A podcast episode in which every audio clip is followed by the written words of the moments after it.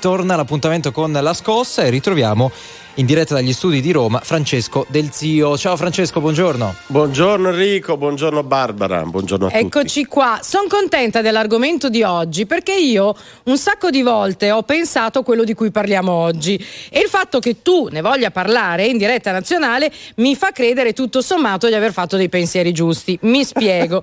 Stiamo parlando della scossa del lavoro breve. Quando sentiamo magari i dati di occupazione che salgono del 10, 15, 8, 20, così, e poi andiamo a leggere, magari sono contratti a tempo determinato, quindi è un po' un chiaroscuro, o mi sbaglio? E non ti sbagli e grazie per aver impugnato e sfoderato la spada prima di me. Quella laser, quella la strada, laser, Quella eh. laser. No, questo è un tema molto importante, tra l'altro sarà uno dei temi che la politica, chiunque vinca, dovrà affrontare da subito. Perché?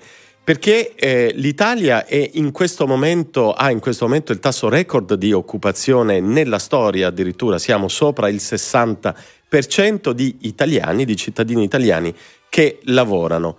E però poi vediamo le piazze piene anche in ore in cui si dovrebbe lavorare, i bar pieni e così via. Quindi c'è qualcosa che non torna. E la scossa di oggi serve a capire cosa non torna.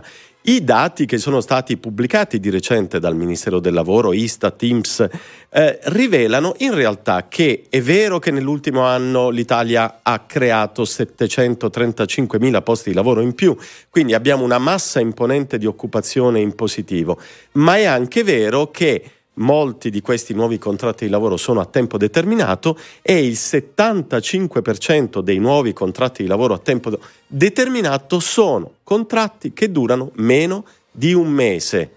Il 30% addirittura meno di una settimana. Ecco, Francesco, Questo inquadra bene il fenomeno. Cerchiamo di entrare nel merito anche dei settori nei quali si registrano effettivamente i contratti più brevi.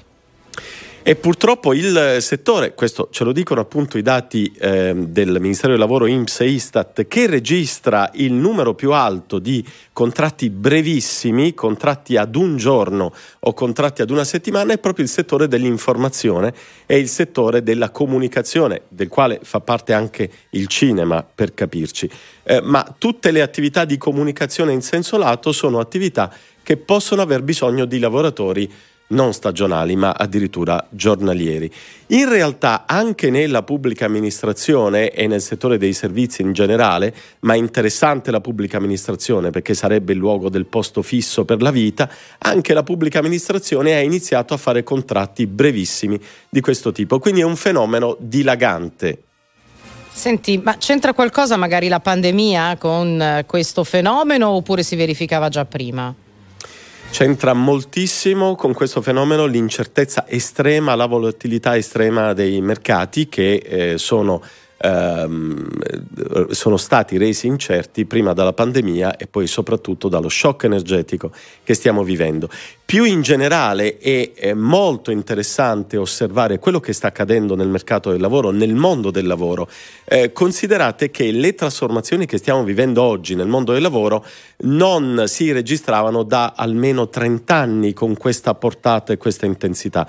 Pensiamo tutti allo smart working che oggi è diventato lavoro ibrido, quindi dopo la pandemia è rimasto in gran parte lo smart working.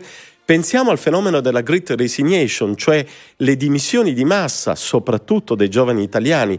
Un milione di italiani si è dimesso nell'ultimo anno, un fenomeno di cui si parla troppo poco, e pensiamo anche al nuovo modo in cui i ragazzi, i giovani italiani concepiscono il lavoro, puntando molto di più al bilanciamento tra lavoro e vita privata. Ecco, il mondo del lavoro sta cambiando a una velocità impressionante e il legislatore, come spesso accade, è rimasto molto indietro.